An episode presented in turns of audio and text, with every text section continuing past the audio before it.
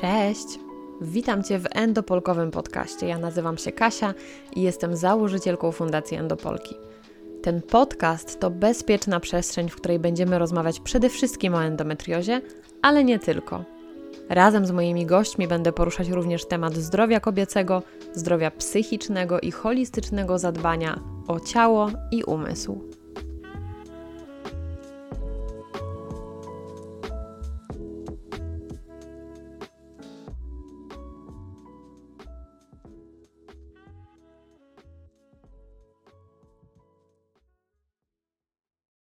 Dzień dobry.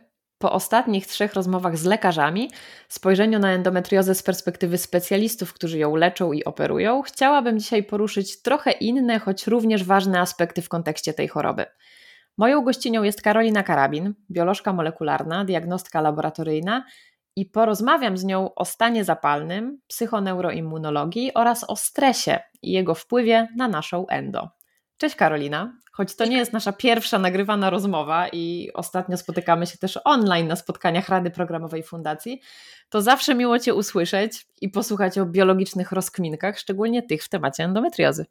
Cześć Kasiu, bardzo mi miło, witam wszystkich. E, tak, to prawda, nasza pierwsza rozmowa. E, też miałyśmy parę, parę rozmów e, na live'ach na kanale Endopolki. I ta dzisiejsza rozmowa taka będzie chyba takim podsumowaniem tego, co rozmawiałyśmy na poprzednich live'ach, tak mi się wydaje. Tak, też tak to czuję i ostatnio nawet właśnie doszłam do tego, mm, że edukacja przecież polega na tym, żeby właśnie powtarzać tę wiedzę, więc nie ma w tym nic złego, żeby podobne tematy pojawiały się i na live'ach, na Instagramie i właśnie w podcaście, tym bardziej, że podcast daje nam trochę więcej przestrzeni na rozwinięcie tych tematów jednak. Dokładnie tak, dokładnie tak. Ja mam takie wrażenie, że ja się ciągle powtarzam, bo ja bardzo dużo mówię o stanie zapalnym, nie tylko w kontekście samej endometriozy, bo generalnie stan zapalny jest jakby leży u podłoża wielu chorób przewlekłych, szczególnie tych cywilizacyjnych, ale masz rację, jakby im więcej o tym mówimy, o endometriozie, o stanie zapalnym, tym docieramy do większej liczby osób. Tak, i coraz częściej też pojawiają się takie bardzo nawet podstawowe informacje i pytania. I nawet właśnie ostatnio pytałam y, dr Joannę Bubak-Dawidziuk o to, czym jest endometrioza, bo teoretycznie większość z nas endopolek już to wie. Mm, powiedziałyśmy też dwa słowa o tym, skąd się ta endometrioza bierze, i to jest chyba jedna z największych zagadek medycyny. I dlatego z chęcią też posłucham Twojego punktu widzenia, tego biologicznego, czy jesteśmy w ogóle w stanie odpowiedzieć sobie na takie pytanie, jak powstaje endometrioza? Tak, to, to jest dobre pytanie, jest bardzo tricky zresztą. E, jakby, czy że endometrioza jest jedną z największych zagadek medycznych? Myślę, że sporo jest takich chorób, ale zgadzam się. Ja na przykład bardzo cierpię z tego powodu, że jak chcę poszukać czegoś o endometriozie, e, w bazie PubMed, tak, czyli jakichś aktualnych danych, to tych danych nie ma wbrew pozorom dużo, przynajmniej jeśli chodzi o podłoże biologiczne. Ja już nie mówię o metodach leczenia, takich stricte medycznych rzeczach. Natomiast właśnie podłoże biologiczne, interwencje związane ze stylem życia, jakby no, tutaj jest mało, albo są to badania na niewielkiej liczbie osób, e, bądź jakichś słabych czasopismach, więc tutaj naprawdę cierpimy na brak wiedzy. Sporo jest takich domysłów, my dużo naprawdę nie wiemy. I właśnie pytanie, jak powstaje endometrioza, to jest y, pytanie, na które no nie jesteśmy w tej chwili w stanie odpowiedzieć y, jednoznacznie. Jak każda choroba, y, na pewno na endometriozę musimy spojrzeć z perspektywy naszych genów, i czynników środowiskowych, bo tak powstaje większość chorób tak naprawdę i mamy pewne podłoże, predyspozycje, a te czynniki e, środowiskowe są takimi czynnikami spustowymi, które powodują, że ta choroba się e, ujawnia. I to też nie jest tak, że geny determinują nasze przeznaczenie, my mamy duży wpływ właśnie poprzez wpływ tych czynników środowiskowych na nasze geny, chociażby poprzez zjawiska e, epigenetyczne. Może nie będę w ogóle rozwijała tego tematu, bo to jest też temat rzeka. E, chodzi, że to jest taki łącznik pomiędzy genetyką a środowiskiem. E, I to w endometriozie też ma ogromne znaczenie. O endometriozie mówi się, że to jest choroba o podłożu zapalnym i hormonalnym co jest prawdą. Natomiast jeszcze wracając do tych genów, e, to co mówią badania, mm, prowadzi się takie badanie asocjacyjne całego genomu, w skrócie GWAS. Nie wiem, czy Kasiu słyszałaś może o tym. Nie, nie słyszałam. W wielu chorobach to jest taka metoda po prostu jakby łączenia e, podłoża genetycznego, czy też korelowania bardziej z różnymi chorobami.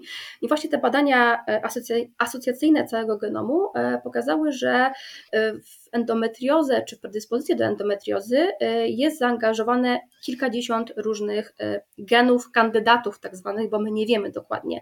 Nie mhm. jesteśmy w stanie wskazać tego jednego konkretnego genu, mm, który odpowiada za predyspozycję do endometriozy.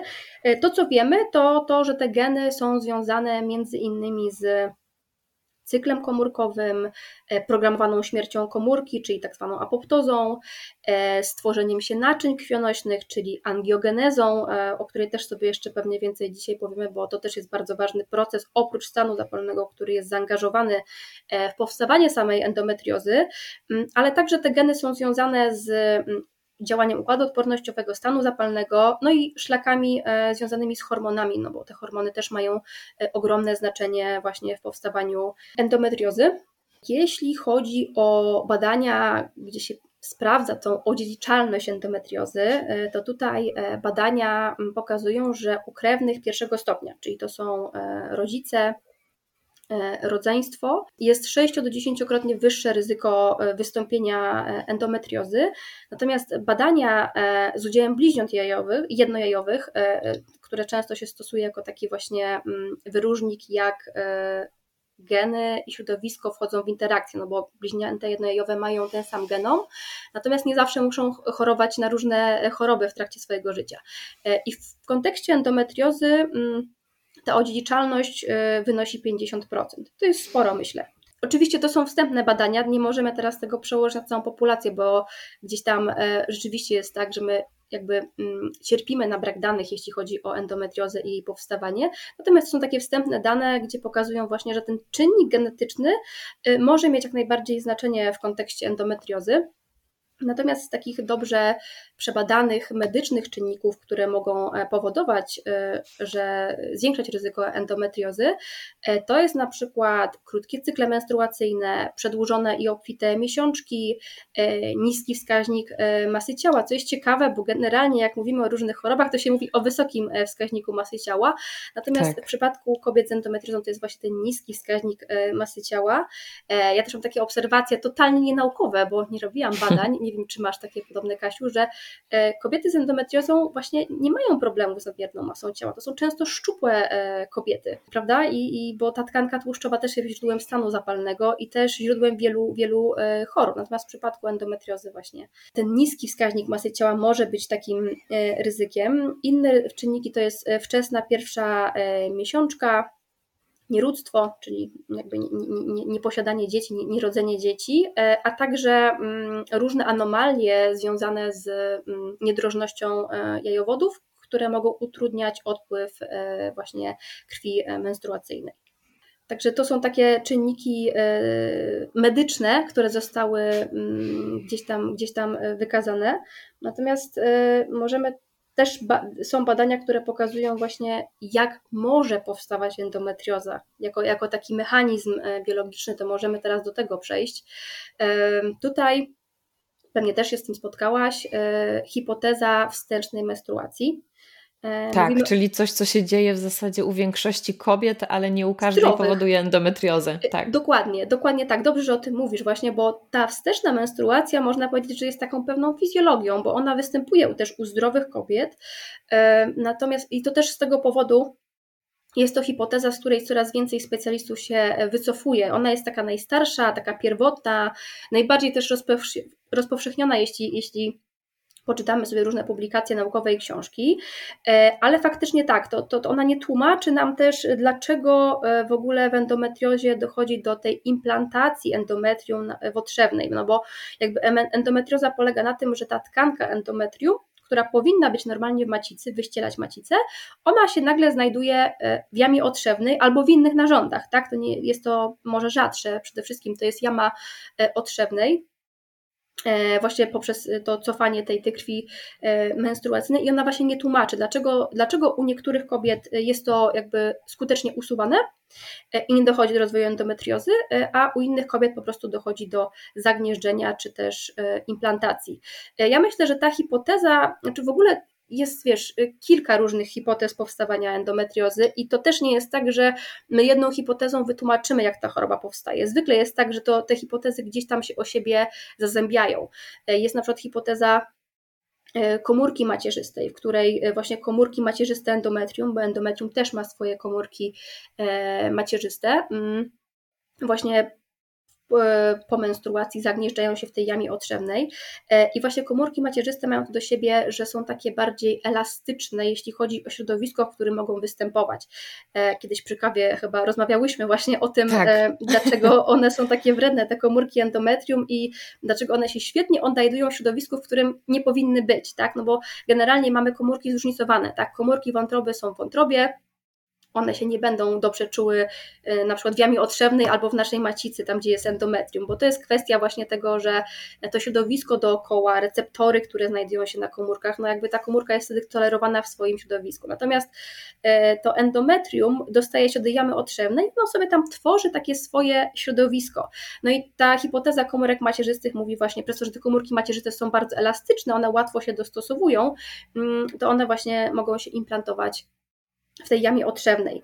E, inna hipoteza, e, czy dwie hipotezy, które mi są bardzo bliskie ze względu na zainteresowania naukowe, to jest e, hipoteza stresu oksydacyjnego i stanu zapalnego, a także dysfunkcji układu odpornościowego. I tu znowu te hipotezy też się o siebie gdzieś zazębiają. To one mówią o tym właśnie, że mm, duże znaczenie w endometriozie pełni ten stan zapalny w otrzewnej, Dodatkowo e, różne dysfunkcje e, komórek układu odpornościowego, o których sobie jeszcze też pewnie dzisiaj więcej e, powiemy.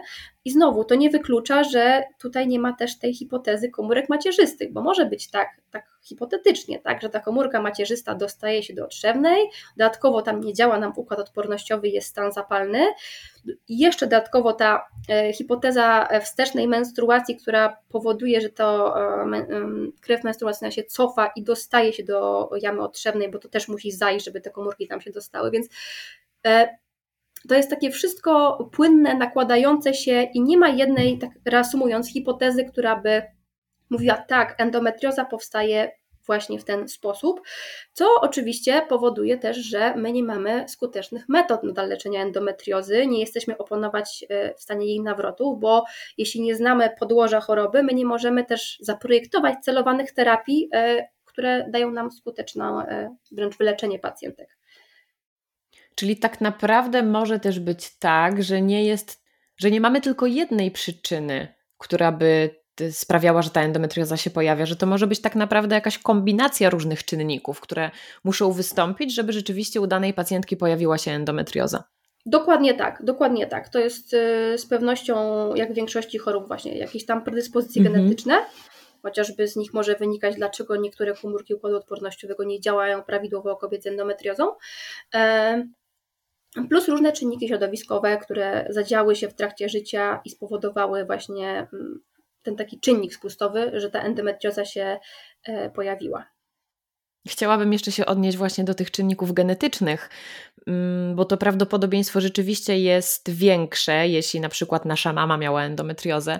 I co jest ciekawe, ostatnio rozmawiając z panią doktor, która jest jedną z pięciu specjalistek w Polsce w ginekologii dziecięcej, e, zadała mi takie pytanie, czy zdarza jej się, że do gabinetu przychodzi dziewczynka z podejrzeniem endometriozy i dostaje diagnozę, ale jej mama również dostaje diagnozę. I to się zdarza, bo niestety, ale kiedyś e, pewnie jeszcze trudniej było o tę diagnostykę i o szybkie zdiagnozowanie. Mhm. Podobnie też było u mnie, chociaż moja mama nie dostała oficjalnej diagnozy, to samo to, że w zasadzie od początku moich dolegliwości bólowych i takiego trudnego miesiączkowania, mama zawsze mi powtarzała, że ona też tak miała. I teraz jakby dochodzimy też do tego, mhm. że wiele dolegliwości, które pojawiają się u mnie, pojawiały się też u niej właśnie w podobnym wieku. Więc jakby to też jest takie potwierdzenie, że rzeczywiście ten czynnik genetyczny tutaj może odgrywać jakąś rolę. A co do tej masy ciała y, no i tej mm, ilości tkanki tłuszczowej, o której mówiłaś, rzeczywiście często mi się zdarza dostawać wiadomości od kobiet, które mówią o tym, że mają niedowagę albo że w ich przypadku um, utrata masy ciała nie będzie korzystna, tak jak powiedzmy, że bardzo często kobiety się cieszą, jeśli stracą kilka kilogramów, bo na przykład przejdą na dietę mhm. przeciwzapalną, to jednak w przypadku właśnie kobiet z endometriozą naprawdę często dostaję takie wiadomości mm, na zasadzie zrzuciłam 5 kilo i niestety w moim przypadku to nie zadziałało dobrze, bo i tak już mam niedowagę, więc może coś w tym jest. E, tu na pewno, czy w ogóle to już też jest oddzielny temat, no jakby Tutaj ważna jest prawidłowa ilość tej tkanki tłuszczowej, tak? no bo ona jest nam potrzebna, to jest narząd endokrynny. E, wiadomo, że u kobiet z niedowagą może dochodzić do zaburzeń e, cyklu menstruacyjnego, zaburzeń płodności, no bo ta tkanka tłuszczowa jest też potrzebna do wytwarzania estrogenów, tak? E, I to też, właśnie tak myśląc trochę łopatologicznie, niektórzy mogą pomyśleć, ojej, mam dominację estrogenową, mam za dużo estrogenów, to ja sobie schudnę, żeby tej tkanki tłuszczowej nie było. No, tak. Wiem, że to jest takie dziwne myślenie, ale często laicy pacjenci tak myślą. Mm, a to tak nie działa, bo w endometriozie ten, właśnie te estrogeny, które bo to jest choroba estrogenozależna. E, znowu, to się dzieje w jamie otrzewnej, to się dzieje w środowisku endometrium, czyli te komórki robią sobie takie znowu przytulne środowisko, w którym jest e, wysokie stężenie cytokin prozapalnych, e, wysokie stężenie estrogenów i androgenów i to niekoniecznie musi się przekładać na wysokie stężenie estrogenów i androgenów we krwi. My często szukamy tej dominacji estrogenowej i nadmiaru hormonów badania krwi, nie zawsze to będzie widać, bo jakby te wysokie stężenie hormonów występuje właśnie tam miejscowo, e, lokalnie. To tak jeszcze przy okazji, żeby wyjaśnić mhm. pewien mit, gdzie, gdzie e, niektórzy właśnie mogą myśleć w taki sposób, że obniżą sobie poziom estrogenów. Tak, niestety yy, muszę przyznać, że nie tylko pacjenci, czyli laicy tak myślą, ale zdarzało mi się też przez wiele lat w różnych gabinetach ginekologicznych usłyszeć takie słowa od ginekologa. Skoro ma pani tak wysoki poziom y, estrogenu, to trzeba schudnąć. Więc ten mit też jest niestety, mam nadzieję, że już coraz rzadziej, ale no był przynajmniej powielany przez lekarzy. Do, dokładnie, jeśli pacjentka ma tą prawidłową masę ciała, tak, no bo jeśli pacjentka ma otyłość bądź jakąś taką nadwagę już przy górnej granicy, no to wiadomo, to jest wskazane z różnych względów, żeby, żeby leczyć, tak, no bo otyłość to jest też choroba, e, no tak, ale nie, nie, nie, nie odchudzamy się, jeśli mamy prawidłową masę ciała, bo to nie o to chodzi. Tak, w moim przypadku nie było nawet nadwagi, ale to już jest kolejny temat. Mhm. Myślę, że spokojnie na jeszcze inny odcinek podcastu o tym, co lekarze mówią, a czego nie powinni mówić. Ale wróćmy do naszego tematu. Y, stan zapalny. Może porozmawiajmy teraz właśnie o tym, czym w ogóle jest stan zapalny, jakie formy przyjmuje. Mm, I o ile dobrze wiem, w przypadku endometriozy mówimy o przewlekłym stanie zapalnym, a nie o tym ostrym, który powinien nas informować o tym, że nagle coś się dzieje w naszym organizmie. Mhm. E, tak, no, jakby stan zapalny to jakby wszyscy mówią o stanie zapalnym i też mam wrażenie, że nie każdy wie dokładnie o co chodzi. Dobrze, że Kasiu mówisz właśnie, że to są dwa, dwa rodzaje, bo stan zapalny nie jest czymś, co my musimy za wszelką cenę zwalczać. To jest totalna fizjologia, bo Właśnie ten ostry stan zapalny e, to jest stan, e, który gdzieś tam wyewoluował po to, żeby nas chronić przed uszkodzeniami, e, przed drobnoustrojami, no bo takie jest jego zadanie. Jakby on pojawia się wtedy, kiedy jest jakieś zagrożenie, na przykład drobnoustrój albo uszkodzenie tkanek, dochodzi do aktywacji układu odpornościowego, bo jakby stan zapalny jest pokłosiem aktywacji stanu, układu odpornościowego. No i tak, celem jest usunięcie zagrożenia, na przykład drobnoustroju i później posprzątanie po tym wszystkim, czyli regeneracja tkanek, no bo wiadomo, że dochodzi do uszkodzenia. E, I taki ostry stan zapalny trwa zwykle kilka dni, no zależy jakim mamy do czynienia, jeśli to są jakieś nagłe sytuacje, gdzie trafiamy do szpitala, to może trwać to dłużej. Natomiast generalnie patrząc, ja zawsze pokazuję tak obrazowo, nie wiem, zakujemy się brudną igłą, e, może dojść do stanu zapalnego, puchnie, e, pulsuje nam to miejsce, często też zbiera się ropa, e, czyli te takie martwe tkanki, które, które powstają w trakcie e, stanu zapalnego. Zwykle jeśli dochodzi do usunięcia czynnika, dochodzi do rozwiązania stanu zapalnego i nie ma po nim w ogóle śladu. Natomiast przewlekły stan zapalny jest już patologią, tam też badania pokazują, że troszeczkę inne mechanizmy, już tak nie będziemy w szczegóły wchodzić, ale troszeczkę inaczej wygląda ten mechanizm aktywacji na poziomie e, molekularnym. I właśnie ten, mówimy o stanie zapalnym przewlekłym, o niskim nasileniu, często jeszcze dajemy, że jest to ogólnoustrojowy stan zapalny, bo niestety e, ten stan zapalny nie działa tylko lokalnie, jak w przypadku ostrego stanu zapalnego. E, no i tak dzieje się też w endometriozie. Tak? Ten stan zapalny w otrzewnej, e, który jest spowodowany obecnością endometrium nie tam, gdzie powinna ono być, mm, powoduje takie tlenie się. Ja to często porównuję do takiego tlącego się ogniska, po prostu żarzącego, no bo ostry stan zapalny to jest taki płomień, który wypala ten czynnik e, uszkadzający i się go pozbywa. Natomiast przewlekły stan zapalny jest ciągle podsycany przez właśnie wytwarzanie cytokin prozapalnych, poprzez obecność w przypadku endometriozy tego endometrium. E, w przypadku innych chorób, mówimy o endometriozie, ale pamiętajmy, że ten przewlekły stan zapalny o niskim nasileniu mm, też towarzyszy wielu chorobom cywilizacyjnym, takim jak miażdżyca, otyłość, tak, tutaj ta nadmiar tkanki tłuszczowej też będzie źródłem stanu zapalnego tego przewlekłego. Więc tak w uproszczeniu, tak, no mamy ostry i przewlekły stan zapalny i ten przewlekły stan zapalny jest e, powiedzmy naszym wrogiem, z którym powinniśmy rzeczywiście walczyć, e, szczególnie w kontekście mm, endometriozy. Myśląc o takim przewlekłym stanie zapalnym, wyobrażam to sobie tak, że nasz organizm jest ciągle w trybie walki. Czy to mm, jest Bo dobre tak wyobrażenie? Jest bardzo dobre, tak. To jest bardzo fajne porównanie. Ja tak nie zawsze jestem dobra w takich e, kolokwialnych porównaniach, ale tak, bardzo trafne, no bo jakby układ odpornościowy służy do walki, do obrony naszego organizmu, no i on jest ciągle aktywowany, on jest ciągle właśnie w tym trybie walki, bo ciągle jest czynnik, e, który uważa zagrożenie, tak? I, i jakby nie kończy się. Jakby fajnie, jak to trwa tydzień, dwa, może nawet miesiąc, natomiast jeśli trwa lata, no to naprawdę może spowodować wyczerpanie organizmu, tak mówiąc kolokwialnie, i, i jakby e, też spowodować różne szkody, a wręcz predysponować do rozwoju innych chorób. Tutaj podam przykład, w endometriozie to chyba nie jest dobrze wykazane, ale mm, na przykład w takich chorobach z autoagresji jak reumatolidalne zapalenie stawu, gdzie ten przewlekły stan zapalny jest cały czas, zwiększa się ryzyko chorób sercowo-naczyniowych, czyli miażdżyca, zawał, udar, i tu też jakby lekarze biorą to zawsze e, pod uwagę, właśnie między innymi przez to istnienie, współistnienie stanu zapalnego, który de facto jest w stawach,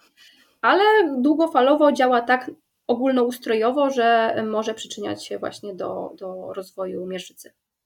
A czy to jest też bezpośrednio związane ze stresem? Bo tak też to widzę. Jeśli mamy ten stan zapalny, organizm non-stop walczy, to to też jest bardzo duży stres dla organizmu. Mm, znaczy, wiesz, definicja stresu pewnie jest różna w zależności kto nią patrzy. Lekarz inaczej patrzy, ja jako biolog inaczej patrzę na stres, psycholog w ogóle będzie inaczej patrzy na stres. Tak. Dla psychologa stres będzie przede wszystkim psychologiczny. E, I rzeczywiście w dzisiejszych czasach ten stres psychologiczny jest bardzo mm, może nie to, że wypaczony, ale jakby on uruchamia te same reakcje biologiczne, gdzie my na widok e, kiedyś drapieżnika tak reagowaliśmy. E, natomiast te same szlaki mogą być uruchamiane przez czynniki wręcz fizyczne. I właśnie stan zapalny jest takim stresorem, e, jakby no, sam stresor, czyli drobnoustrój na przykład może wywołać e, stan zapalny, ale stan zapalny E, na przykład aktywuje oś podzgórze przysadka nadnercza mm, i też prowadzi do wydzielania kortyzolu, który też w sumie ma swoją fizjologiczną funkcję, bo kortyzol ma wyciszyć reakcję zapalną. Przecież my glikokortykosteroidy stosujemy, czy podobne substancje do, do kortyzolu w leczeniu właśnie chorób, e, gdzie ten układ odpornościowy jest bardzo aktywny, więc on jest potrzebny, ale znowu, jeśli ta reakcja będzie zbyt długotrwała, to taka jest właśnie ten z tym przewlekłym stanem zapalnym, tak z przewlekłym stresem. Kiedy trwa on za długo, również powoduje zaburzenie homeostazy, to się dokładnie nazywa alostaza, hmm. gdzie organizm próbuje kompensować, dostosowywać się, ale przychodzi moment gdzieś e, załamania, więc jak najbardziej e, stan zapalny też jest takim stresorem. A czy możemy rozszyfrować takie hasło jak psychoneuroimmunologia? Ostatnio dosyć często pojawia się gdzieś w przestrzeni mediów społecznościowych i w kontekście endometriozy też się o tym mówi. Mhm. E, tak, dobrze, że o to pytasz, bo bardzo lubię też o tym mówić, bo mi to bardzo gdzieś tam łączy te różne rzeczy, bo nawet jak teraz zapytałaś mnie, czy stan zapalny jest y, stresem. Jest stresem, ale znowu y, to tak się wydaje nielogiczne. Sam stan zapalny jest też wywołany przez stresory, bo to jest wszystko tak połączone, płynne, to się tworzy takie trochę błędne koło i nie zawsze jesteśmy w stanie wskazać, co było pierwsze, jajo czy kura. E, no i psychoneuroimmunologia trochę to tłumaczy, bo ona, e, znaczy w ogóle to pojęcie, czy też dziedzina nauki, bo to jest dziedzina nauki, normalnie badana przez y, medycynę evidence-based, nie przez jakąś medycynę alternatywną. Może kiedyś to było na granicy medycyny alternatywnej. E, w tej chwili, e, w latach chyba 80. powstało to samo pojęcie, a nawet jeszcze wcześniej, na początku XX wieku, były prowadzone pierwsze badania na przykład na temat warunkowania układu odpornościowego. E, też ostatnio na swoim Instagramie o tym pisałam. E, więc jakby czy same badania Hansa Selye, czyli tego ojca badań nad biologicznym stresem, czyli tak naprawdę początek XX wieku, a w latach 80. powstała oficjalnie ta, ta dziedzina. E, to jest dziedzina, która łączy właśnie naszą psychę, czy też układ nerwowy układ odpornościowy, a także hormonalny, bo, bo my mamy taką w tradycyjnej medycynie E, tendencję do rozdzielania różnych układów i traktowania go jako coś osobnego. I teraz mam wrażenie, że my trochę wracamy do tych starych korzeni, gdzie my patrzymy tak zwany sposób, nie lubię tego słowa, ale nie mam lepszego, holistycznie na nasz mhm. organizm i właśnie psychoneuroimmunologia to gdzieś pokazuje. E, jakby to są też badania, my raczkujemy dopiero w zrozumieniu. My wiemy właśnie, jak stres psychologiczny na przykład wpływa na układ odpornościowy, jak stan zapalny potrafi rozregulować układ hormonalny i też układ nerwowy. E, jest mnóstwo takich cegiełek, e, które gdzieś tam już rozwikłaliśmy, takie mm, zagadki. Natomiast my nie do końca jeszcze potrafimy to połączyć w całość w takiej e, stricte medycynie evidence-based. Tak? Na przykład my wiemy, że stres może pogarszać przebieg niektórych chorób, ale okazuje się, że niektóre choroby może wprowadzać w remisję. Bo to, co powiedziałam, kortyzol ma działanie immunosupresyjne. My go e, glikokortykosteroidy stosujemy jako e, leki, które mają wyhamować odpowiedź odpornością, więc jest wiele niuansów, których my jeszcze nie wiemy, natomiast w kontekście endometriozy, ja e, nawet e, ostatnio, e, jak przeglądałam badania, to rzeczywiście nawet sobie nie zdawałam sprawy, jak endometrioza jest chorobą właśnie o podłożu takim psychoneuroimmunologicznym, gdzie co możemy rozumieć przez to, że jest w nią zaangażowany układ nerwowy, mm, nasza psychika, układ hormonalny, układ odpornościowy, no i ten stan zapalny, który gdzieś tam to uzupełnia, więc to, to jak najbardziej E, jest to taka choroba, która dotyka wielu układów w naszym organizmie. A jaka jest w takim razie rola stanu zapalnego, jeśli chodzi o powstawanie bólu w endometriozie? Mhm. Mm, ja powiem krótko, bo jakby ja nie jestem specjalistą od bólu. Pewnie tutaj e, być może już miałaś rozmowę albo będziesz miała ze specjalistkami od bólu. E, bardzo fajny rozdział właśnie w e-booku, który został wydany przez Fundację Endopolki na temat bólu. Sama go przeczytałam i dużo się ciekawych rzeczy dowiedziałam, bo to nie jest akurat dziedzina, w której ja się świetnie czuję. Natomiast ja mogę powiedzieć w kontekście tego, jaką rolę pełni znowu ten stan zapalny E, w powstawaniu e, bólu. Mm, jakby sam stan zapalny i znaczy ból, e, jakby podrażnianie receptorów bólowych, kiedy toczy się stan zapalny, jest też pewną fizjologią. Tak, powstają cytokiny prozapalne, interleukina szósta, pierwsza, czynnik martwicy nowotworowej, mm, które są wytwarzane na przykład przez makrofagi, i one drażnią receptory bólowe i powodują ból, tak? Jeśli, ból dzieje, jeśli mamy stan zapalny w jamie otrzewnej, no to będą pobudzały różne receptory, które będą powodowały, nie wiem, ból miednicy, ból pęcherza moczowego albo okolicy odbytnicy, tak jakby tam wszystko w tej otrzewnej się tak naprawdę e, mieści. E, też wiesz, w ogóle to jest taka ciekawa, fascynująca rzecz, że jakby e, zaawansowanie endometriozy nie koreluje z nasileniem objawów bólowych. To jest niesamowite, tak. bo mogłoby się wydawać, że im bardziej rozchulany ten stan zapalny, tym bardziej e, ten ból powinien być nasilony, a tak nie jest. W ogóle taki, taką ciekawą informację znalazłam w badaniach, że w ogóle u kobiet, u których pooperacyjnie już usunie się endometriozę, to ból znika, natomiast ma on tendencję e, do nawrotów, nawet jeśli nie obserwuje się tych zmian e, mm, endometrialnych, które, które wracają, tych szczepień. I to jest niesamowite. E, no, jakby nie do końca naukowcy wiedzą, czy lekarze, klinicyści, jak, jak to się dzieje. Natomiast faktem jest, że znowu mm, te komórki endometrium tworzą sobie takie ciepłe środowisko wspominałam o angiogenezie, czyli procesie tworzenia nowych naczyń krwionośnych. Mi się angiogeneza, z uwagi na to, że ja naukowo pracowałam nad e, rozszyfrowaniem mechanizmów molekularnych w nowotworach, więc ona mi się kojarzy z nowotworem.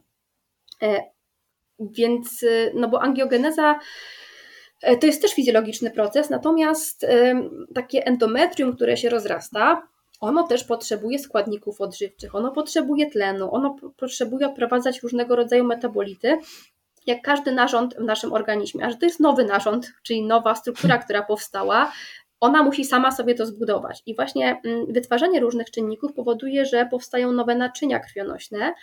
I e, jeszcze właśnie nawiązując do tego bólu, e, powstaje też coś takiego jak neuroangiogeneza, czyli neuro, e, czyli komórki nerwowe i angio, czyli komórki krwionośne, czyli neuroangiogeneza powoduje powstawanie jednocześnie e, komórek nerwowych i krwionośnych właśnie w endometrium.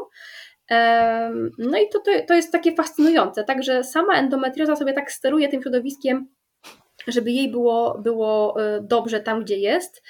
E, no i to też wynika trochę z tego, to trochę znowu jak nowotwór, do tych nawrotów, e, tak, że endometrioza e, nie masz gwarancji, że przejdziesz operację, wszystko zostanie oczyszczone po operacji, ona może nawrócić, tak, jak taki właśnie złośliwy nowotwór. Tak, mogą nawracać mhm. Proszę, proszę. Nie chcę też, żeby absolutnie osoby, które nas słuchają, e, zaraz e, wywnioskowały, że endometrioza to nowotwór, bo o tym też sobie chyba jeszcze za chwilę powiemy, ale e, nie, nie, ja po prostu porównuję to biologicznie, bo dla mnie jest bliżej to tak zrozumieć, a tak to widzę na poziomie biologicznym właśnie, że, że bo nowotwór też tak robi, on sobie tworzy swoje środowisko dookoła, żeby mu było lepiej, żeby go układ odpornościowy nie widział, tworzy swoje naczynia, nerwy, także, także tutaj jest to podobieństwo. Tak, zdecydowanie jest to temat, y, który warto poruszyć, bo ja też widzę, mm, że u kobiet z endometriozą pojawia się jednak trochę taki lęk. Czy przypadkiem choroba właśnie nie zmieni się w nowotwór, albo czy ten stopień zaawansowania, tutaj w tym przypadku wyższy, nie będzie jakoś bardziej y, predysponował do tego, że, że kiedyś będzie nowotwór. Więc wiem, że trochę tego strachu jest u kobiet rzeczywiście, a myślę, że mm, też Ty jesteś w stanie to dobrze wytłumaczyć, że jednak nie musimy się aż tak bardzo tego obawiać, że endometrioza stanie się nagle nowotworem. Tak, bo, bo wiesz, ja w ogóle widzę strach, jak y, nie wiem, czy to jest kwestia wieloletniego napędzania się przez społeczeństwo, przez media. Jak słyszymy nowotwór, to nas zmraża dosłownie. Wiesz, ja, ja przez to, że pracowałam naukowo z nowotworami, też specyficznymi, bo to są białaczki, akurat y, no to nie są częste nowotwory, ale generalnie to, jak powstaje nowotwór, jest podobny, czy to jest guslity, mechanizm jest, jest bardzo, bardzo podobny. E, nowotwory to jest tak zbiorcza i duża grupa e, chorób, że mówiąc nowotwór, e, to też może być na przykład jakaś zmiana łagodna, która się ładnie leczy, mhm. na które mamy właśnie terapie celowane dzięki właśnie wieloletnim badaniom jesteśmy w stanie tak wycelować na przykład w zmianę nowotworową. E, tutaj przykładem jest na przykład przewlekła białaczka szpikowa, gdzie ta wyleczalność o kilkadziesiąt procent wzrosła chyba od lat 60., już nie pamiętam w tej chwili, e, bo zastosowaliśmy specjalną terapię celowaną i ja bardzo liczę, że w endometriozie też tak niedługo będzie. E, a dlaczego endometrioza ma jeszcze związek z nowotworem? Tutaj mówi się o czymś takim jak stan paranowotworowy czyli taki pseudonowotworowy, e, właśnie przez to podobieństwo tego nawracania choroby, oporności na apoptozę, czyli tą programowaną śmierć komórki, bo to też jest cecha charakterystyczna nowotworów. E, no i też co ciekawe, mm, jakby jak, jak genetycznie badamy zmiany endometrialne u kobiet, nawet ostatnio wrzucałam taki, taki ciekawy news na Instagramie właśnie a propos e, e, badań genetycznych nad endometriozą, to okazuje się, że te komórki już w samej jamie otrzewnej też nie są jednorodne, co jest dosyć dziwne, tak? no bo tak się dzieje w nowotworach. W nowotworach jest jak klonalna ewolucja i jakby to też powoduje, że nowotwór jest bardziej złośliwy, bo on ciągle się zmienia, on się dostosowuje, on ucieka przed leczeniem, więc dlatego mamy nawroty choroby. To trochę brzmi jak endometrioza. No, Taka no, niedościgniona właśnie w tym każdym kroku, który my podejmujemy, ona gdzieś tam potrafi się schować i mhm. znowu uciec przed tym leczeniem. Dokładnie tak. To, to może jest trochę inaczej niż w nowotworach, bo jakby endometrioza ma to do siebie, że ona może w niektórych przypadkach rzeczywiście transformować do jakiegoś nowotworu, e, natomiast e, no jakby nie jest na tyle złośliwa, że jeszcze potrafi tak się uniezależnić od naszego organizmu, że ona sobie żyje totalnie własnym życiem, jak to jest w przypadku e, nowotworu. Natomiast ten motyw rzeczywiście, że ta genetycznie mm, te komórki nie są różnorodne, to też pokazuje właśnie jak ona gdzieś tam ciągle ewoluuje mhm. i, i, i u danej, u danej e, osoby.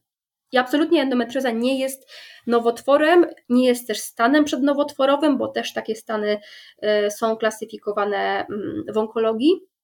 Po prostu jest e, chorobą przewlekłą, o której na razie zbyt dużo nie wiemy. Dobrze, że o tym mówisz, bo zdarza mi się usłyszeć też takie zdanie, że endometrioza to jest łagodny nowotwór. Mm, nie, nie zgodziłabym się właśnie, bo to bardziej to jest taki stan paranowotworowy, pseudonowotworowy, ale wynikający tylko z tego, że ma podobną pewien mechanizm biologiczny, który gdzieś tam uwspólnia z powstawaniem nowotworów. Cieszę się, że sobie to wyjaśniłyśmy i cieszę się, że słuchacze, słuchaczki Endopolki o tym usłyszą, bo, bo ja też po prostu dostaję takie pytania i czasami ze względu na to, że nie jestem specjalistą, nie jestem biologiem, nie potrafię na to tak merytorycznie odpowiedzieć, a tak będę mogła odsyłać do tej rozmowy. Więc powiedzmy, że mm, pożegnałyśmy ten jeden mit, endometrioza nie jest nowotworem. Mhm. Mm, a teraz druga, druga kwestia, drugie pytanie, nie wiem na ile mit, a na ile y, po prostu kwestia do zastanowienia się, bo też o tym czasami E, słyszę, jak kobiety mówią, że endometrioza jest chorobą autoimmunologiczną. Czy mhm. rzeczywiście endometrioza jest tą chorobą z autoagresji? Mhm. E, to też dobre pytanie, bo właśnie próbujemy tak na siłę gdzieś wcisnąć tą endometriozę i nie wiemy gdzie, tak? No choroby z autoagresji też są dosyć tajemniczą niejednorodną grupą chorób, e, gdzie wspólnym mianownikiem jest to, że po prostu nasz układ odpornościowy atakuje własne tkanki w różnych mechanizmach. Tak? W endometriozie E, jeszcze może tak króciutko powiem, e, bo mówiłam, że są różne dysfunkcje układu odpornościowego i, i, i tutaj też jest ciągle jakby, e, jakby badanie po omacku, bo my wiemy na przykład, że ta wrodzona mm, odpowiedź odpornościowa, czyli na przykład makrofagi, to są takie, czy neutrofile, to są takie komórki sprzątacze, tak mówiąc bardzo kolokwialnie, które, które sprzątają między innymi po stanie zapalnym, ale one też w stanie są wywołać stan zapalny, bo wytwarzają m.in. cytokiny prozapalne. No i właśnie u kobiet z endometriozą dochodzi na przykład do zwiększonej liczby makrofagów y, i co najważniejsze ich nieprawidłowego działania, czyli dysfunkcji. E, I tutaj też się uważa właśnie, że to sprzątanie po każdej menstruacji, bo tu jeszcze podkreślę, po każdej menstruacji, nawet u zdrowej kobiety, dochodzi do aktywacji układu odpornościowego, no bo trzeba posprzątać, tak? No, to jest dosyć taki dramatyczny ma przebieg, jak spojrzymy tak na poziomie biologicznym. E, dochodzi do uszkodzenia tkanek, e, mimo że one są fizjologiczne e, to u kobiet z endometriozą coś dzieje się nie tak, że właśnie to sprzątanie po menstruacji nie jest prawidłowe. No i tu między innymi uważa się, że makrofagi przez to, że nie działają poprawnie, nie są w stanie posprzątać tego endometrium e, mm, po tej wstecznej menstruacji. Jeśli chodzi o układ e, mm, nabyty, odpornościowy, to tutaj na przykład limfocyty B i T. E, limfocyty B to są takie komóreczki, które wytwarzają białka odpornościowe przeciwciała. Na pewno dużo osób, ty też Kasia pewnie o tym słyszałaś, o przeciwciałach. I właśnie tak pomału dążę do tych chorób z autoagresji, żeby to wytłumaczyć tak. pomału. Tak. No i właśnie, okazuje się, że również te limfocyty B nie do końca działają prawidłowo u kobiet z endometriozą, e, bo mają taką tendencję do wytwarzania autoprzeciwciał, czyli takich przeciwciał, które są w stanie mm, atakować e, własne tkanki. I tu przykładem są przeciwciała ANA, czyli przeciwciała przeciwjądrowe, które na przykład możemy znaleźć w takich chorobach jak choroba leśniowskiego krona, czy inne choroby właśnie, które mają takie podłoże e, z, auto, z autoagresji. E, też e, wykrywa się różne przeciwciała, które mogą zaburzać płodność u kobiet, więc są jakieś sygnały rzeczywiście, że, że mm, endometrioza może być chorobą o podłożu takim autoimmunologicznym, nawet są takie badania, e, to jest przegląd systematyczny albo metanaliza, już nie pamiętam, które wykazały właśnie, że u kobiet z endometriozą jest pewna korelacja, jeśli chodzi o występowanie takich chorób, jak na przykład choroba Addisona, stwardnienie rozsiane, choroba Hashimoto, reumatoidalne zapalenie stawów. Natomiast to jest korelacja. Korelacja nie jest związkiem przyczynowo-skutkowym. Czyli nie możemy powiedzieć, że kobiety z endometriozą zachorują na choroby autoimmunologiczne, a kobiety z chorobami autoimmunologicznymi na pewno mają zwiększone predyspozycje zachorowania na e, endometriozę. Jest jakiś związek, jest korelacja, nie wiadomo jaka, natomiast niezależnie tutaj e, uważa się, że mm, nie jesteśmy pewni, jak, jaki ten związek jest, natomiast u kobiet z endometriozą czy kobiet z chorobami z autoagresji warto rozważyć diagnostykę w kierunku albo endometriozy, albo tych, w zależności na co choruje kobieta, albo chorób z autoagresji, bo mm, jakiś ten związek jest y, i jeśli są jakieś objawy, na przykład od strony stawów, to warto zrobić diagnostykę w kierunku reumatoidalnego zapalenia stawów. Jeśli coś dzieje się z przewodem pokarmowym, to sprawdzić, czy to nie jest celiakia. Jeśli coś nie tak dzieje się z tarczycą, to warto zobaczyć, czy to nie jest choroba y, mm, Hashimoto, więc to nam daje taką informację, że coś y, może się dziać. Natomiast oficjalnie endometrioza nie jest chorobą autoimmunologiczną, ale wykazuje pewne cechy i pewne korelacje z tymi, z tymi chorobami. I znowu nic jeszcze nie wiemy tak naprawdę do końca, jeśli chodzi o mm, endometriozę. Tak, czyli mogę tak zapraszać do rozmów specjalistów i w zasadzie nikt nie odpowie na 100% skąd się bierze endometrioza, czy jest chorobą autoimmunologiczną. Oczywiście śmieję się teraz, bo każda rozmowa przybliża nas do tego, żeby jednak coraz więcej wiedzieć o tej endometriozie i domyślam się, że to nie jest wcale takie proste, nawet będąc naukowcem, biologiem, lekarzem, żeby rzeczywiście mm, wyszukać badanie, które da odpowiedź taką stuprocentową na te wszystkie pytania, które, które tutaj zadajemy. Powiem Ci tylko, Kasiu, że y, w ogóle bardzo już niezależnie od tego, że się bardzo cieszę, że powstała fundacja i że jestem w Radzie Programowej Fundacji, e, ale zauważyłam e, też, że dużo się mówi w mediach, e, bo bardzo duże zainteresowanie jest działo w marketingu, żeby mówić o endometriozie, niezależnie z jakiej branży jest to tak. firma. Tak. To oczywiście ma swoje skutki pozytywne i negatywne, bo czasami jest przez to gdzieś tam dezinformacja powodowana i powielanie pewnych mitów. Natomiast to jest o tyle dobre, mm, że zauważyłam też, że coraz większe jest zainteresowanie endometriozą, co zwiększa też właśnie tą świadomość społeczną, ale też środowisko naukowe jest bardziej zmobilizowane, e, czy też lekarskie, kliniczne, mm, bo jakby to jest taki trochę wyścig zbrojeń, tak? Kto będzie miał lepsze publikacje, czy to teraz, tak. wiesz, temat niezbadany, więc ja tak mówię z punktu widzenia środowiska naukowego, to fajnie to zbadać, więc podejrzewam, że w przeciągu dziesięciu, kilkunastu lat pojawi pojawi się tak dużo tych publikacji, nawet na poziomie takich badań podstawowych, e, no bo te badania podstawowe jednak są punktem wyjścia do potem projektowania różnych terapii, e, więc ma to swoje takie e, plusy, że dużo się o tym mówi i, i myślę, że za niedługo, naprawdę ja widzę też jak w bazie PubMed co roku coraz więcej pojawia się tych badań dotyczących endometriozy. Tak, myślę, że teraz cały świat się głowi właśnie nad tym, żeby znaleźć odpowiedzi na te pytania. Kto będzie pierwszy, zobaczymy, ale y, jestem zgodna z Tobą, jeśli chodzi o właśnie tą kwestię, że kto pierwszy, ten lepszy. Tutaj jednak chyba jest to istotne. Czyje badanie pojawi się w pierwszej kolejności Dokładnie. na PubMedzie i potwierdzi albo. I kto będzie mm, spijał śmietankę, prawda? A co będzie tak. korzystne dla kobiet y, chorujących na endometriozę. Tak, mam nadzieję, że tak będzie, ale wracając właśnie do tego aspektu autoimmunologicznego, czyli najbezpieczniej jest mówić, że endometrioza jest chorobą o podłożu immunologicznym. Y, tak, po prostu, albo podróżu zapalnym, chociaż to jest tożsame, no bo stan zapalny jest mhm. reakcją układu odpornościowego, więc y, na razie zostajemy przy tym, to jest choroba o podłożu immunologicznym. E, innym przykładem są alergie, tak? Alergie nie są chorobami e, autoimmunologicznymi, czy też z autoagresji, mhm. ale też są chorobami o podłożu immunologicznym. Akurat jeśli chodzi o alergię, to często mi się zdarza właśnie słyszeć od kobiet z endometriozą, że mają jakieś wysypki skórne albo generalnie mają alergię, powiedzmy, że od urodzenia. I też jestem tym przykładem, a jeszcze nie znalazłam właśnie mm, nigdzie jakiejś takiej sensownej odpowiedzi na, na pytanie, w jaki sposób endometrioza gdzieś tam łączy się z tymi mhm. pokrzywkami no, i innymi badania alergiami. Badania mówią właśnie, bo kiedyś też szukałam, e, są jakieś, no takie są przeglądy, ale są dosyć słabe. Natomiast na alergie generalnie my zaczynamy co roku, każdy z nas, już niezależnie czy jest się kobietą z endometriozą, e, jest coraz częściej, coraz więcej incydentów obserwujemy, więc też pytanie, czy to jest raczej generalnie taka tendencja populacyjna wynikająca ze zmian e, naszego środowiska, stylu życia, czy po prostu kwestia nadwrażliwości, pewnej też predyspozycji właśnie do rozwijania alergii. No tutaj znowu nie, nie, mamy, nie mamy odpowiedzi.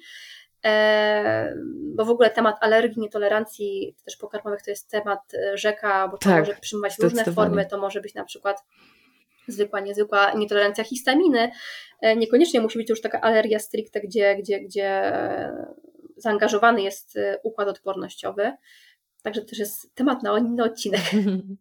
Tak, myślę, że warto też poobserwować siebie jako endopolkę i takie momenty w życiu, kiedy rzeczywiście endometrioza jest bardziej zaawansowana i się rozwija, i czy to się też przekłada na to, że na naszej skórze coś się pojawia. Takie badanie domowe można sobie przeprowadzić. Mhm. Chciałabym, żebyśmy teraz e, przystanęły mm, w tym punkcie centrum odpornościowe naszego organizmu. I tutaj mam na myśli też jelita, bo o jelitach mówi się, że właśnie są takim centrum odpornościowym naszego organizmu.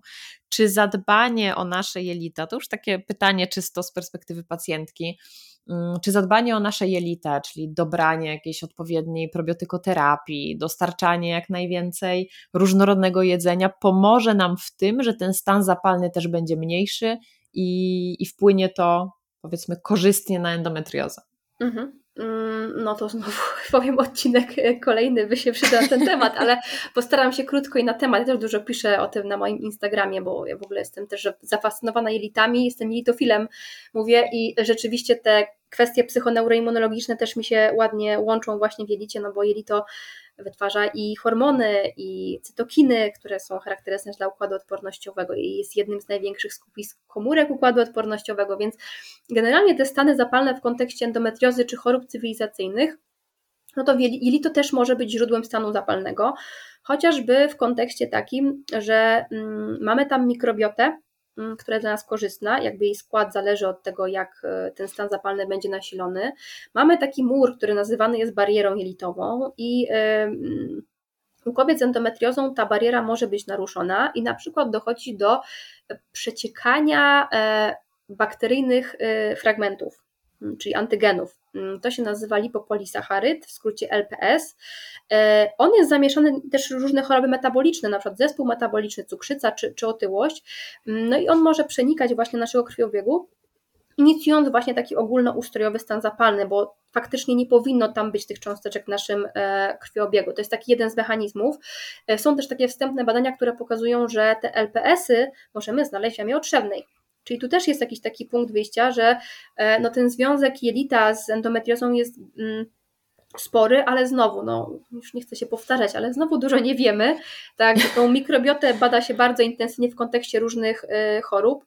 No to tutaj, y, jeśli chodzi o endometriozę, jesteśmy na początku naszej y, drogi. Ja nawet ostatnio dostałam takie właśnie zapytanie, jakie ja polecam probiotyki w endometriozie. Mm -hmm. mm, no właśnie. To jest chyba też taka zagadka i częste pytanie u kobiet z e, endometriozą, tak. bo e, no właśnie, sama się no... nad tym głowie też czasami. Mhm, to, powiem tak, e, jakby nie ma badań, są jakieś naprawdę badania na pojedyncze w jakichś super czasopismach, które pokazują skuteczność pewnych szczepów, natomiast absolutnie nie możemy tego jakby brać szerzej na, na całą populację kobiet z endometriozą, to wymaga jeszcze badań, natomiast kobiety z endometriozą mają współistniejące różne choroby, chociażby SIBO czy zespół jedzenia wrażliwego. No i tutaj rzeczywiście są szczepy, które możemy stosować, żeby łagodzić pewne dolegliwości, tak? E, nie stricte związanych z endometriozą, natomiast bardziej, żeby wpływać na konkretne dolegliwości związane e, chociażby z przewodem e, pokarmowym.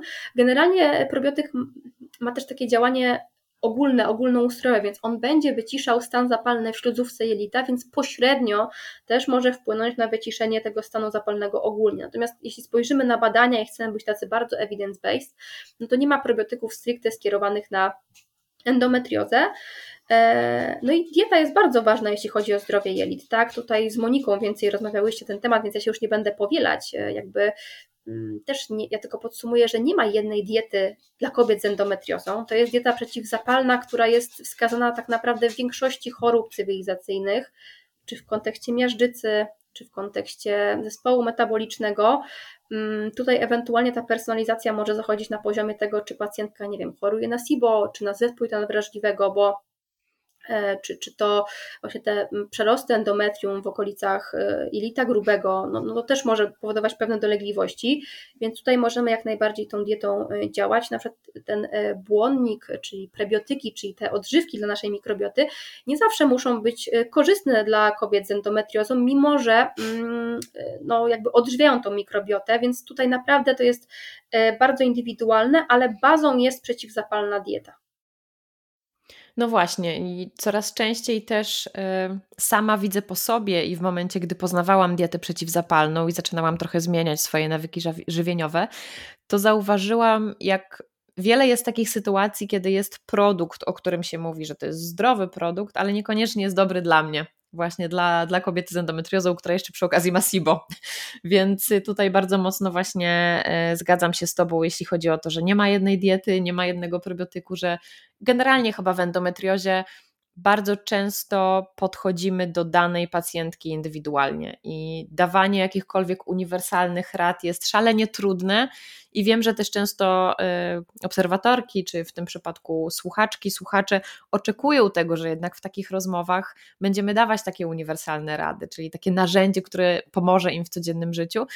Niestety nie możemy tego tak do końca zrobić, ale jeśli można by było cokolwiek mm, poradzić słuchaczom, słuchaczkom odnośnie tego, jak zapobiegać temu stanowi zapalnemu? Czy w ogóle możemy dać jakieś takie Karolina rady? Mhm. Ale pytasz mnie w kontekście tylko diety, czy już generalnie stylu życia?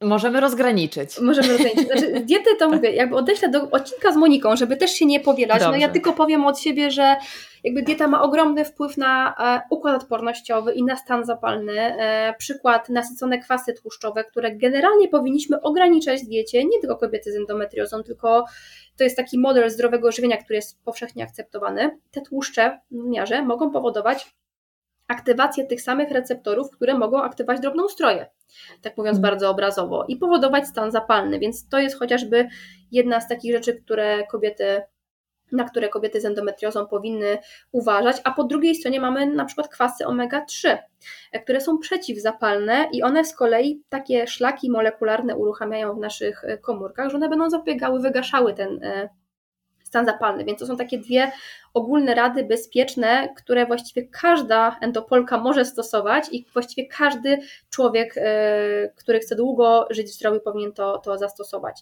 E, ja powiem może o śnie, bo o tym się niby dużo Super. mówi. Mm, e, dieta jest bardzo ważna, ale sen też jest bardzo ważny dla kobiet z endometriozą, bo tu znowu pojawiają się dopiero ciekawe badania o tym, jak hormon snu melatonina może mieć potencjał leczniczy wręcz w kontekście mm, endometriozy, bo, bo melatonina to nie tylko hormon snu, to jest hormon, który może też być lokalnie wydzielany, też przez komórki układu odpornościowego i wyciszać stany zapalne. E, I tutaj wstępne, podkreślam wstępne, bo żeby nikt słuchając naszego podcastu nie pomyślał, że teraz będzie stosował terapię z melatoniny, ale wstępne badania pokazują, że ta melatonina może e, poprawiać powiedzmy to jakość życia kobiet e, z endometriozą. E, mówię już w kontekście nawet nie tylko snu, no bo wiemy, że melatonina poprawia jakość snu. Ja bardziej zachęcam do tego, aby zajrzeć, jakby przejrzeć swoją higienę snu, czy my jakby radzimy sobie z podstawami. Bo jeśli my sobie z podstawami nie radzimy, no to nie, nie, nie będzie złotej tabletki, która nam rozwiąże e, problem. Badania też pokazują, no, że generalnie kobiety z endometriozą mają problemy ze snem, mają zaburzenia snu, co w dużej mierze może wynikać z bólu, na przykład w obrębie miednicy. Tak? No to jakby tutaj problem jest poradzenie sobie z tym bólem, na to są oczywiście różne metody, o których pewnie też będziesz poruszała w podcaście, na warsztatach i, i też na profilu Endopolki. Natomiast ja zachęcam do, y, jakby do zajrzenia do podstaw. Y, myślę, że tutaj też pojawi się taki post y, na profilu Endopolki, więc będzie można więcej się dowiedzieć na ten temat. Ja też do siebie zapraszam na profil, bo też sporo o tym piszę, więc jeśli zadbamy o te podstawy, one nie są trudne, to naprawdę możemy sobie bardzo e, poprawić tą jakość, no bo deprywacja snu, czyli niedobór snu, za mała liczba godzin, a także jego zaburzona jakość, e, będą wpływały na zwiększenie się stanu zapalnego w organizmie też będą wpływały na to, że my się nie będziemy czuły dobrze, będzie zaburzało e, jakieś e, dolegliwości, jeśli chodzi o nastrój, zaburzenia depresyjne, zaburzenia lękowe, no bo kobiety z endometriozą to jest tak naprawdę wielochorobowość. My mamy taką tendencję, że często w endometriozie zwalamy wszystko tą endometriozę, a to nie zawsze tak jest, że endometrioza jest e, winna wszystkiemu i, i jakby wiele rzeczy możemy sami zmienić. Zarządzanie stresem, czy też budowanie odporności na stres jest ogromnie ważne, chociażby z punktu widzenia tej psychoneuroimmunologii, o której mówiliśmy. E, to też jest temat rzeka. E, ja tylko powiem, że tą odporność można budować nie tylko poprzez e, techniki relaksacyjne, poprzez, nie wiem, spotkanie z psychologiem, ale dieta, e, właśnie sen, to wszystko będzie powodowało, że ta odporność na stres będzie budowała. Znowu mamy takie holistyczne podejście, gdzie każdy tak. element przenika się z kolejnym. Tu nie da się wskazać jednego e, tak naprawdę nadrzędnego. Mm, aktywność fizyczna. E, mięśnie są Podobnie jak tkanka tłuszczowa jest narządem endokrynnym. To nie jest tylko coś, co służy nam do ruchu, do przemieszczania się. Mięsień wytwarza miokiny. To są takie substancje, które mogą mieć działanie przeciwzapalne. E, I tu właściwie każdy ruch, ja już nie mówię, sama wiesz, w endometriozie nie każdy ruch jest nie wiem, czy dobre słowo użyję, bezpieczny, czy wskazany dla kobiet z endometriozą, więc ten ruch możemy sobie dobrać. Natomiast... Tak, bardzo indywidualnie po prostu też sprawdzamy nasze ciało, jego możliwości w Dokładnie. danym dniu, w danym momencie, więc tak jak z dietą, prawda? Dieta też jest bardzo tak. indywidualna, tak. więc już nawet, wiesz, zwykły spacer, ta spontaniczna aktywność fizyczna, chodzi o to, żeby te mięśnie pracowały. I one jak pracują, one wydzielają właśnie te miokiny i będą miały działanie e, przeciw e, zapalne. Wsparcie jelit, to już powiedziałyśmy, e, to jest bardzo ważne, bo to też jest źródło e, stanu e, zapalnego i tu też nie ma jednej recepty, no bo ktoś może chorować na wrzucające zapalnika grubego na przykład, to tu będzie inne leczenie. Ktoś może mm, mieć problemy z SIBO, tu też będzie całkiem inne mm, leczenie.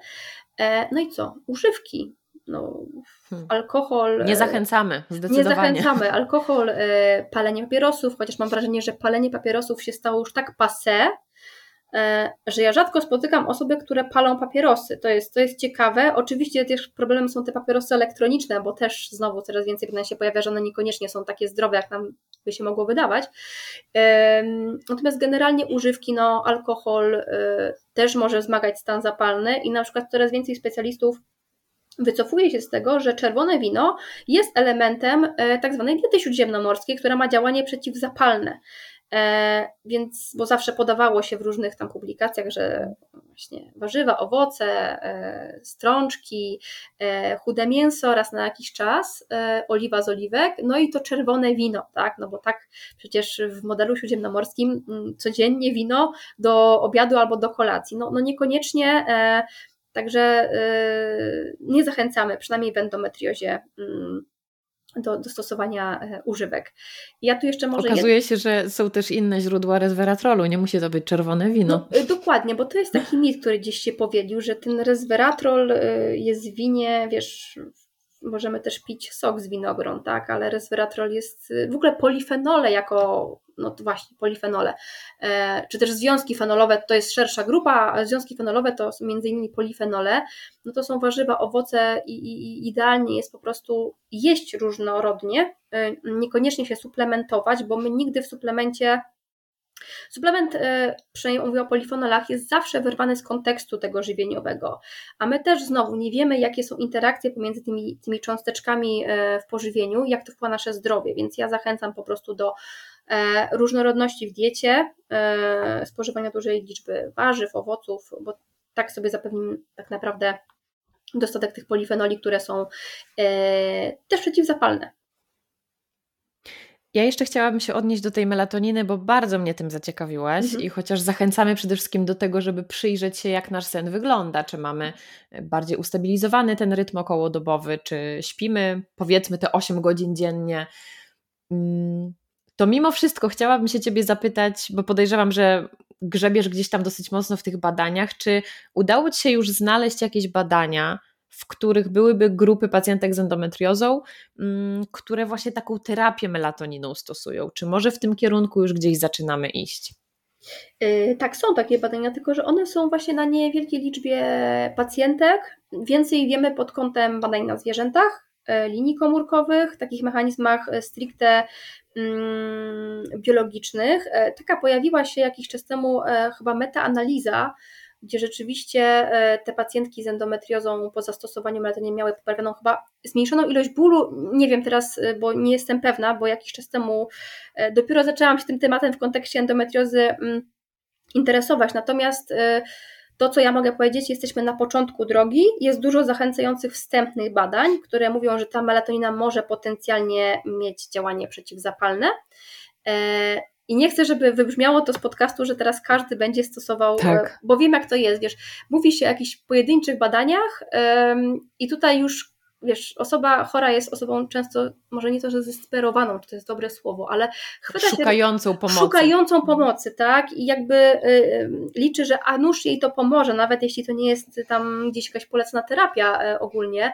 Y, Melatonina jest generalnie bezpieczną substancją, natomiast no, może mieć jakieś swoje skutki uboczne. Ja nie zachęcam absolutnie, żeby teraz każdy, każda pacjentka z endometriozą y, sięgała po tą melatoninę. Jesteśmy na początku drogi, to są bardzo zachęcające dane, które mamy w tej chwili. Natomiast jeszcze e, no, trochę więcej musimy tych badań mieć, żeby stwierdzić, czy to jest skuteczne dla każdego i bezpieczne dla każdego. Przede wszystkim nie musi być też potrzebne każdemu, bo myślę, że jednak sen można sobie unormować w trochę e, inny sposób. Nie musi to być właśnie taka substancja, ale można powiedzmy bardziej naturalnie zadbać o to, żeby, mm, żeby spało nam się lepiej. Jest tutaj dużo takich trików. Myślę, że też będzie oddzielny odcinek o śnie, bo jest to temat e, warty poruszenia, mhm. ale już tak na szybko mówiąc, e, przewietrzenie sypialni, wyciemnianie, więc jest trochę tych takich trików właśnie, czy nawet y, odkładanie telefonu, nie naświetlanie się na dokładnie wieczór. Tak? tak Podejrzewam, że tak, kilka jest... też od siebie byś mogła dodać, co już nam może pomóc w tym, że rzeczywiście sen będzie lepszy jakościowo, bo to, że długi, to też nie znaczy, że będzie dobry jakościowo, e, do... może on być nawet krótszy, ale żeby był taki no naprawdę regeneracyjny. Mhm. No i to też kwestia chorób różnych współistniejących, bo różne choroby, stan zapalny też może nam zaburzać sen, więc my możemy zadbać tą higienę, a się może okazać, że no nie śpimy dobrze jakościowo. Możemy być alergikami, możemy mieć e, problemy z zatokami, to też e, wpływa na jakość snu, bo po prostu się wybudzamy. Więc e, ja tak już nie tak. rozwijałam tak. tutaj, bo to jest też temat na naprawdę mhm. osobny odcinek o tej higienie snu, żeby dać takie tipy właśnie, zresztą każdy też inne błędy popełnia, tak, no też takim przykładem Zdecydowanie. Być, tak i tutaj trzeba by jakby też wgląd zrobić w siebie, gdzie ja popełniam błąd i dlaczego ja gorzej śpię, ale tak y, tutaj jeszcze tak nawiążę tej melatoniny, rzeczywiście my powinniśmy dążyć do tego, żeby naturalnie wytwarzać tą melatoninę, no i to co powiedziałaś, odstawianie tych ekranów ze światłem niebieskim, od jakby światło niebieskie sztuczne, które wytwarzają ekrany, czy to smartfonów, czy laptopów, y, one zaburzają wydzielanie melatoniny, nasze naturalne, więc to też może być pierwszy krok. E, więc po suplementację sięgamy dopiero później,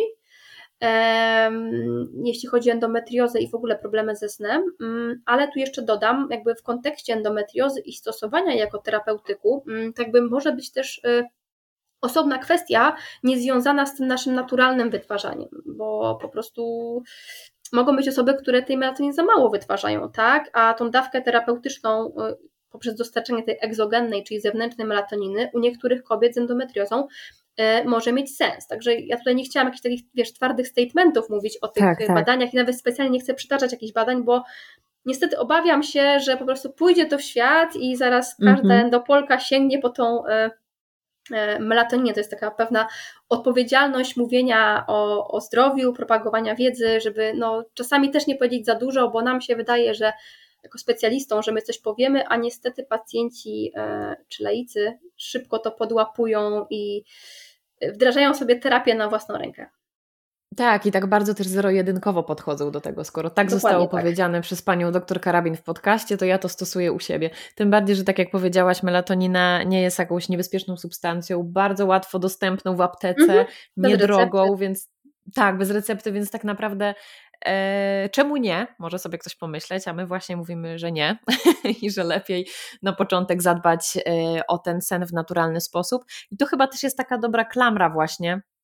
I połączenie z tym stanem zapalnym, jeśli ktoś miałby się zastanawiać nad tym, jak można, no powiedzmy, że zapobiec stanowi zapalnemu, co też pewnie w, no, na, na jakąś taką dłuższą skalę nie jest to możliwe, ale na tyle, na ile mamy jakiś wpływ, bo też staram się w tych rozmowach pokazywać, że mamy wpływ na endometriozę i że to nie jest tak, że tylko operacja i to jeszcze może powtarzana co kilka lat może nam pomóc w poprawie jakości życia, tylko naprawdę jako pacjentki możemy dużo zrobić i myślę, że ta rozmowa też to mocno właśnie podkreśliła. Sen, aktywność fizyczna, to, co wkładamy do miski, -hmm. więc jakby powtarzamy też tak naprawdę w tych rozmowach bardzo często te same mm, przykłady, te same aspekty, ale właśnie chyba o to chodzi, żeby ta wiedza gdzieś krążyła, powtarzała się i układała nam no się bo, w głowie. Wiesz, nic nowego nie wymyśli. Ja też jak często na swoim Instagramie, czy gdzieś tam, gdzie w ogóle na wykładach propaguję wiedzę, no to ja, ja jakby to powiedzieć, no, gadam o tym samym, czy to w kontekście różnych chorób cywilizacyjnych, no bo mm, to tak jest, tak? I, i, i właściwie... Mm, chyba ja mam takie przemyślenia od wielu lat, jak gdzieś tam siedzę w tym środowisku dietetycznym, czy tym związanym ze stylem życia, mm, to właściwie tutaj my wiemy jak, bo nauka też to pokazuje, my o tym mówimy, tylko najgorzej jest chyba i najtrudniej wdrożyć to w życie dla większości osób. To jest chyba największe wyzwanie, że pracować nad tymi nawykami e, i też często popełniany błąd, że my chcemy wszystko na raz zmienić. Naprawdę powinniśmy zmieniać różne rzeczy metodą małych kroków. Nie zmienia, jeśli na przykład fatalnie prowadzimy się, jeśli chodzi o styl życia, Nie wprowadzamy od razu i diety, i snu, i ruchu, wszystko małymi krokami. To zawsze będzie taka mała cegiełka, która na pewno poprawi naszą jakość funkcjonowania. Ja jeszcze chciałam, wiesz co, Kasiu, na koniec dodać, bo też takie pytanie ostatnio dostałam. Tak, bardzo e, proszę. W sumie trochę mnie zaskoczyło i to też jest takie pokłosie może nieodpowiedniego e, mm, informowania czy przekazywania różnych informacji, bo dostałam pytanie, czy endometriozę można wyleczyć dietą albo suplementacją. No, no nie, no nie, słuchajcie, no mm, jakby generalnie styl życia, już nie tylko dieta, to jest y, element wspomagający w wielu terapiach. Y, oczywiście są choroby dietozależne. To jest otyłość, to jest cukrzyca mm, typu drugiego, e, to jest celiakia na przykład, to są alergie pokarmowe, to są choroby, które jeśli wprowadzimy odpowiednią dietę, możemy się wyleczyć. Nie ma celiaki bez glutenu spożywania, tak? Po prostu jeśli nie jemy glutenu, choroba przestaje istnieć.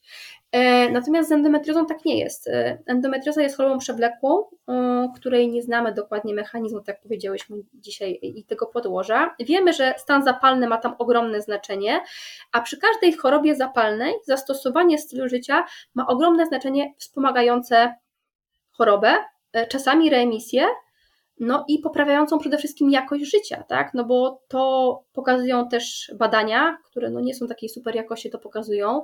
E, podejrzewam, że każda endopolka, która e, zastosowała pewne zmiany stylu życia, widzi efekt, jak się czuje, jak ta zmiana może zmniejszyć dolegliwości bólowe, które są przekleństwem w ogóle całej endometriozy, e, bo endometrioza po prostu boli e, w różnych miejscach e, i to jest na pewno bardzo ważny element wspomagający, natomiast absolutnie my stylem życia nie wyleczymy endometriozy, przynajmniej na razie, na dzień dzisiejszy nie ma takich danych naukowych, które by to wspierały.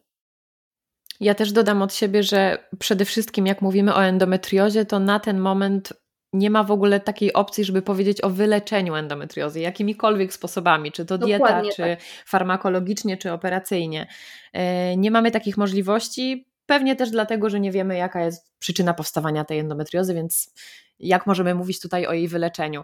Generalnie używanie słowa leczenie endometriozy, o czym właśnie ostatnio też w podcaście z dr Bubak Dawidziuk rozmawiałyśmy, to jest takie bardzo robocze słowo, którego używamy, bo też jakby ciężko mówić o leczeniu, jeśli ta choroba tak mocno i mm, przebiegle może nawracać, więc raczej właśnie y, mówiąc o leczeniu mamy na myśli to, co Ty powiedziałaś, poprawę jakości życia i to, żeby tego bólu było mniej, żebyśmy mogły lepiej funkcjonować, mniej bólowo, mm, żebyśmy też miały więcej siły, bo jednak y, endometrioza też często łączy się z takim przewlekłym zmęczeniem, które też potrafi naprawdę mocno nam dawać w kość. No i też pokazują myślę, badania też... właśnie, że te przewlekłe tak. zmęczenie jest jednym z najczęstszych y, takich towarzyszących i uciążliwych objawów, które też generują stres właśnie w endometriozie, a przy okazji jeszcze no, przewlekłe zmęczenie też może wynikać ze stanu zapalnego.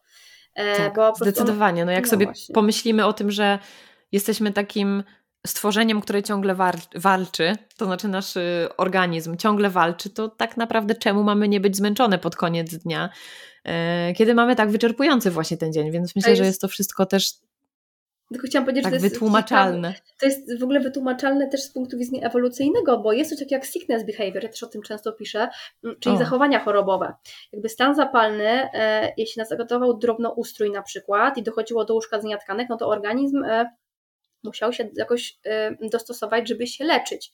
Więc normalnym jest, że my w trakcie choroby jesteśmy zmęczeni, bardziej senni, tylko że hmm. przewlekłe zmęczenie, czy ten zespół przewlekłego zmęczenia e, jest właśnie tym chronicznym stanem zapalnym, takim chronicznym odpoczywaniem, no bo tak mówisz, walczymy, jest stan zapalny, więc to jest y, biologicznie bardzo fajnie wytłumaczone.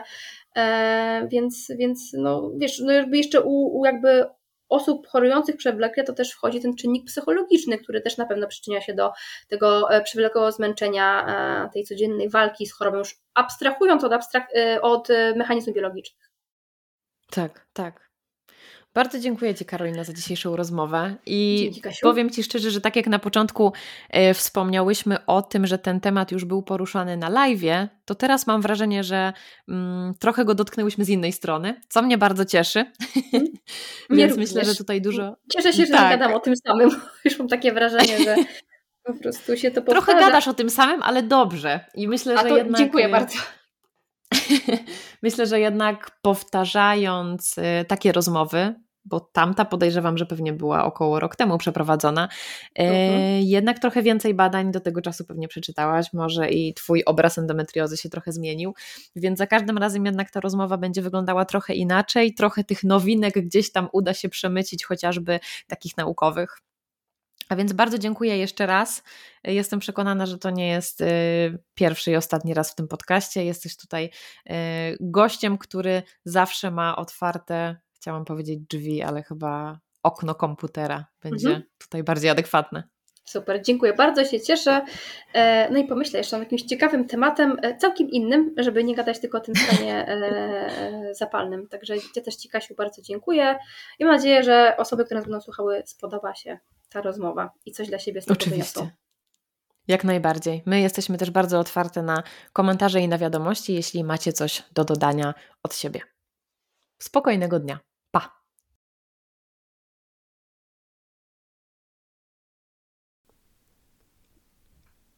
Jest mi bardzo miło, że zechciałaś, zechciałeś spędzić swój czas słuchając tego odcinka. Jeśli treści przekazywane w tym podcaście są dla Ciebie ważne, zachęcam do przestrzeni Patronite, gdzie możesz wesprzeć Fundację Endopolki. A jeśli o wsparciu mowa, to z tego miejsca chciałabym ogromnie podziękować patronkom i patronom fundacji, dzięki którym powstał ten podcast. Mam nadzieję, że czujecie się jego częścią. Do usłyszenia za tydzień.